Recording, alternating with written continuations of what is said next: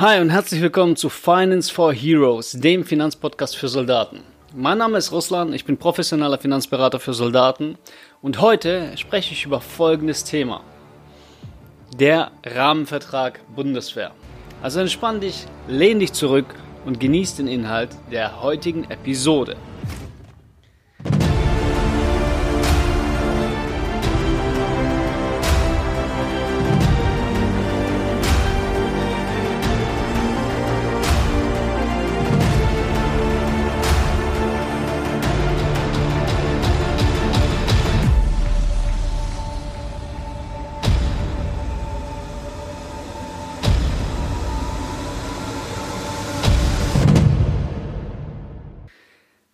Rahmenvertrag der Bundeswehr, das ist vielleicht das bekannteste und berühmteste Mysterium innerhalb der Bundeswehr. Warum habe ich das jetzt so gesagt? Naja, der Rahmenvertrag gehört eigentlich zur Ausbildungspflicht eines jeden Soldaten. Also jeder SAZ wird in der Grundausbildung äh, dazu geschult und äh, das gehört einfach zum Pflichtprogramm. Und gleichzeitig wissen die allermeisten Soldaten trotzdem nicht, was der Rahmenvertrag eigentlich ist, was er kann, was er nicht kann, ob er gut ist oder ob er nicht gut ist. Und das finde ich so ein bisschen schade. Das hat allerdings viele Gründe. Zum einen gibt es sehr, sehr viele Vertriebe, die gegen den Rahmenvertrag sprechen, um es mal einfach so zu sagen, wie es ist, den Rahmenvertrag fast schon schlecht reden ähm, Hintergrund ist ganz einfach der, den Rahmenvertrag können nur die Rahmenvertragsbeauftragten vermitteln und somit können entsprechend auch nur die Rahmenvertragsbeauftragten an diesen Verträgen Geld verdienen.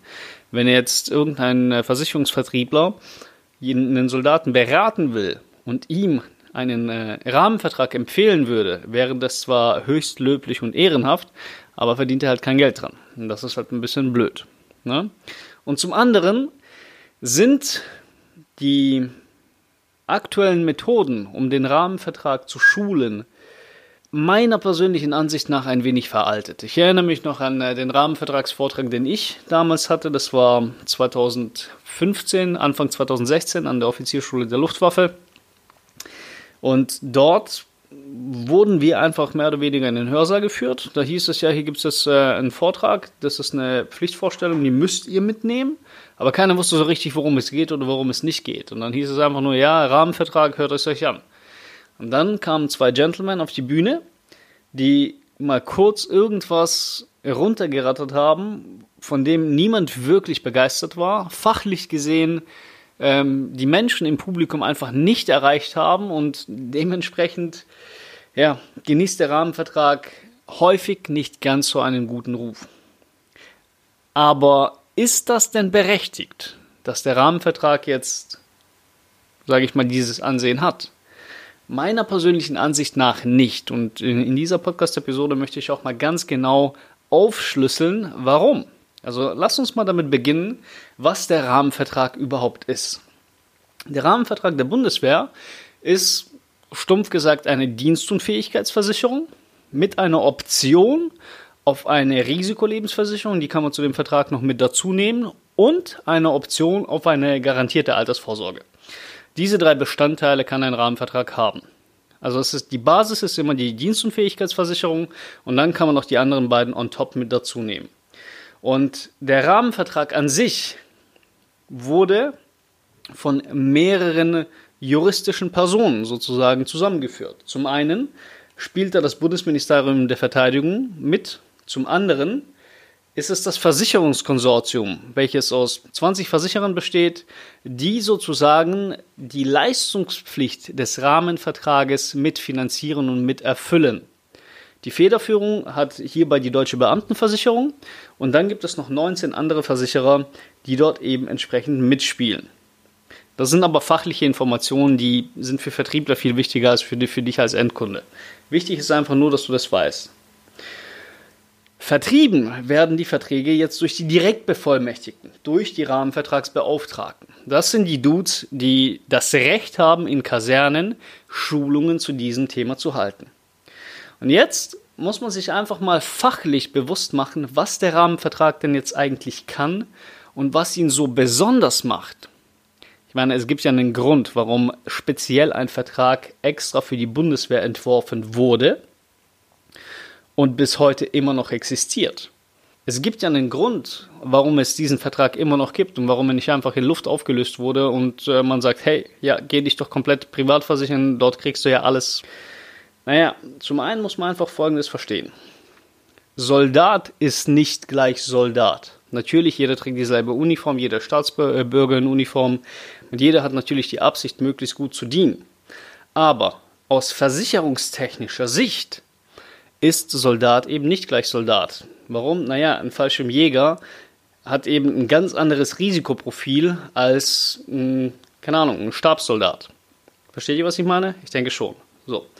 Und um gewisse Risiken abzusichern, habe ich ja in der letzten Episode schon angesprochen, kommt man am Rahmenvertrag jetzt einfach nicht vorbei. Der Rahmenvertrag, der zählt jetzt einerseits für SHZ, also als FDLer kannst du mit dem Rahmenvertrag nichts anfangen, deswegen kriegen auch nur SAZ die Schulung dazu. Andererseits natürlich auch für Berufssoldaten und aber auch für Beamte der Bundeswehr. Gibt es ja auch. Ne? Das heißt, diese drei Berufsgruppen können einen Rahmenvertrag überhaupt erst abschließen. Lass uns mal ins Detail schauen, wie der Rahmenvertrag aufgebaut ist oder besser gesagt, welche Leistungen er beinhaltet. Fangen wir mal bei der Leistungshöhe an. Bei einer normalen Dienstunfähigkeitsversicherung habe ich in diesem Podcast schon öfter angesprochen und habe auch ein YouTube-Video dazu aufgenommen.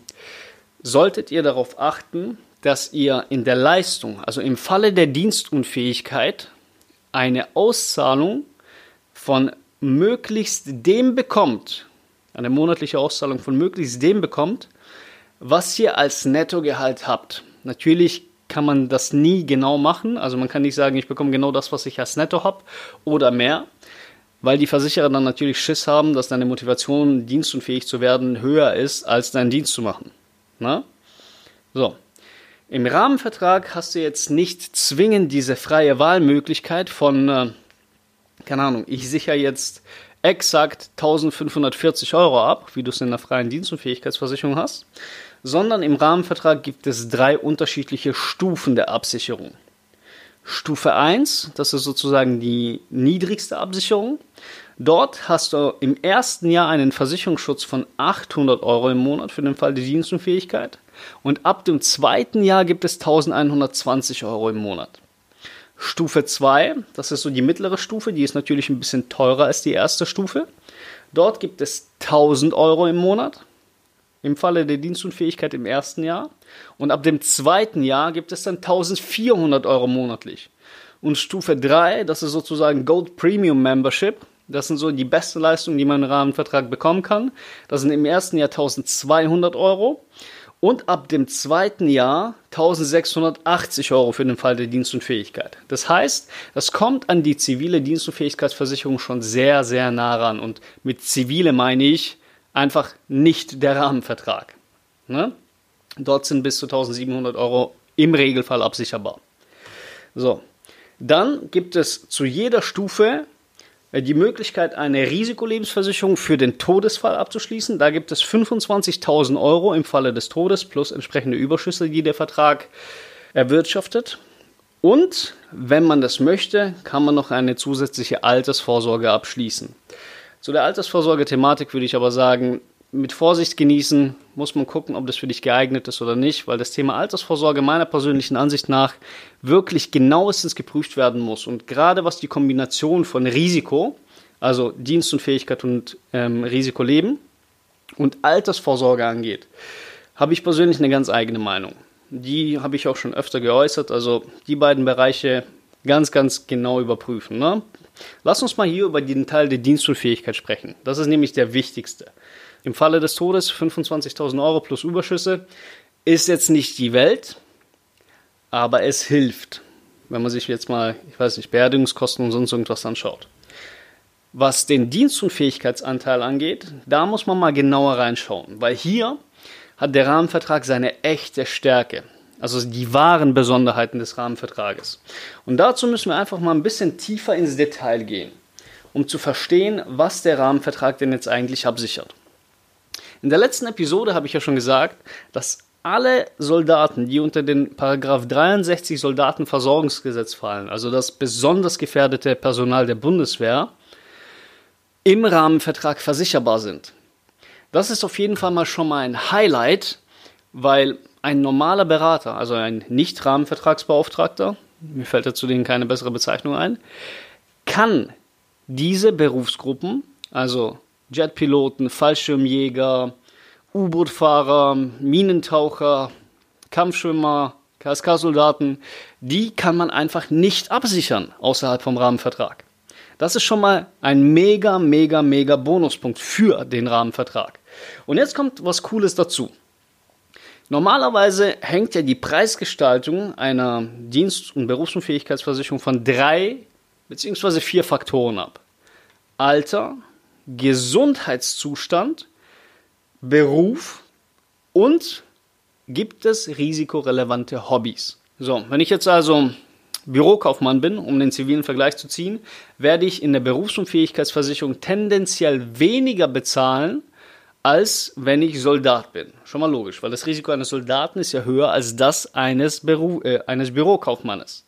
Aber wenn ich jetzt als Bürokaufmann regelmäßig Fallschirmspringen gehe, dann wird meine Versicherungsprämie höchstwahrscheinlich recht hoch sein, weil aus dem Flugzeug springen halt nun mal scheiße gefährlich ist und die Versicherer deshalb sagen, hey, dafür wollen wir mehr Geld sehen, also Beitrag. Wenn du jetzt im Rahmenvertrag versichert bist, dann ist die Wahrscheinlichkeit, dass du beruflich aus dem Flugzeug springst, sowieso recht hoch. Dementsprechend sind auch alle risikorelevanten Hobbys sozusagen kostenfrei mitversichert. Also das ist mal auf jeden Fall ein echt dicker, fetter Bonuspunkt, den eine normale Versicherung außerhalb vom Rahmenvertrag nicht erfüllen kann, zumindest nicht ohne Risikozuschlag. Des Weiteren, wenn ein Soldat in den Einsatz geht, und das ist jetzt gerade für Kampftruppen echt wichtig, dann sollte der Versicherungsschutz dort auch bestehen. In einer normalen Dienst- und Fähigkeitsversicherung außerhalb vom Rahmenvertrag besteht Versicherungsschutz für passives Kriegsrisiko. Das bedeutet für alle Einsatzgebiete, die vom Bundesministerium äh, beschlossen werden. Das funktioniert. Aber sobald der, Ein sobald der Einsatz von Waffengewalt vorhanden ist, war es das. Leisten die einfach nicht. Der Rahmenvertrag, der leistet für alle vom Bundesministerium beschlossenen Einsätze, auch im Falle dessen, dass Waffengewalt angewendet, äh, angewendet wird. Das ist gerade für Kampfkompanien ultra, ultra wichtig. Weil jetzt stell dir mal vor, du bist im Einsatz und wirst angeschossen und wirst aufgrund dessen dienstunfähig. Digga, das ist nicht cool. Und wenn du dann einen Vertrag hast, der dich da nicht absichert, ist es eine echt miese Sache. Im Rahmenvertrag bist du versichert. Eine weitere echt coole Sache vom Rahmenvertrag ist die Versicherungsmöglichkeit, selbst dann, wenn die Auslandskommandierung quasi schon auf dem Tisch liegt. Bei einer normalen Dienstunfähigkeitsversicherung wirst du normalerweise gefragt, hey, liegt eine Auslandskommandoverfügung vor oder nicht? Und wenn du ja sagst, dann bist du gearscht. Weil natürlich versichern die Versicherer dich für passives Kriegsrisiko, wie ich das gerade eben gesagt habe. Aber nur dann, wenn du den Vertrag halt rechtzeitig abgeschlossen hast und noch nicht weißt, wann du in den Einsatz gehen wirst oder ob du in den Einsatz gehen wirst. Wenn die Versicherer schon sehen, ey, der geht in zwei Wochen in den Einsatz, dann wollen die sich ja davor schützen, dass sie gegebenenfalls leisten müssen und sagen dann, nö, kriegst du keinen Versicherungsschutz. Beim Rahmenvertrag schon. Da kannst du mehr oder weniger 24 Stunden vor dem Einsatz einen Antrag stellen. Wenn die Bearbeitungszeit so schnell funktionieren würde, würdest du trotzdem noch einen Versicherungsschutz haben. Und das ist halt mega, mega, mega geil. Und eine weitere Besonderheit, die ich persönlich echt feier, ist die Leistungsgarantie. Und die Leistungsgarantie möchte ich mal ganz kurz erklären. Also wenn jemand berufs- oder dienstunfähig wird, dann ist er für die Zeit und die Dauer berufs- oder dienstunfähig, für die er eben medizinisch dienst- oder berufsunfähig ist.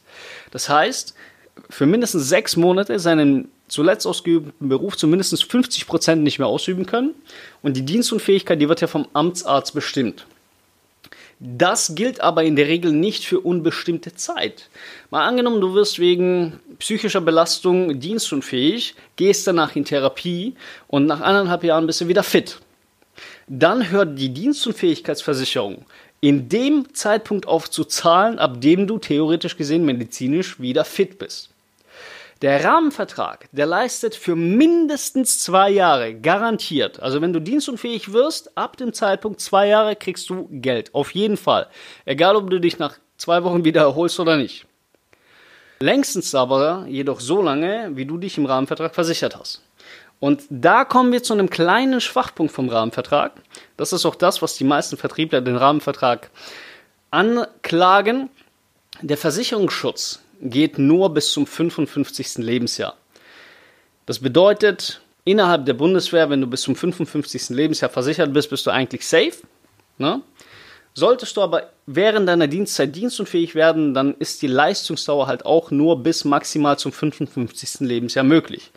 Und zwischen 55 und 67, also dem aktuellen Renteneintrittsalter, ist halt noch eine dicke Lücke.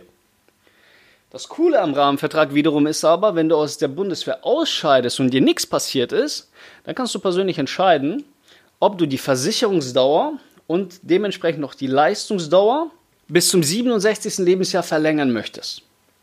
So, und an dieser Stelle muss mal ein wichtiger Gedanke hin. Ne? Weil, wie gesagt, das ist oft der Angriffspunkt von Vertrieblern auf den Rahmenvertrag.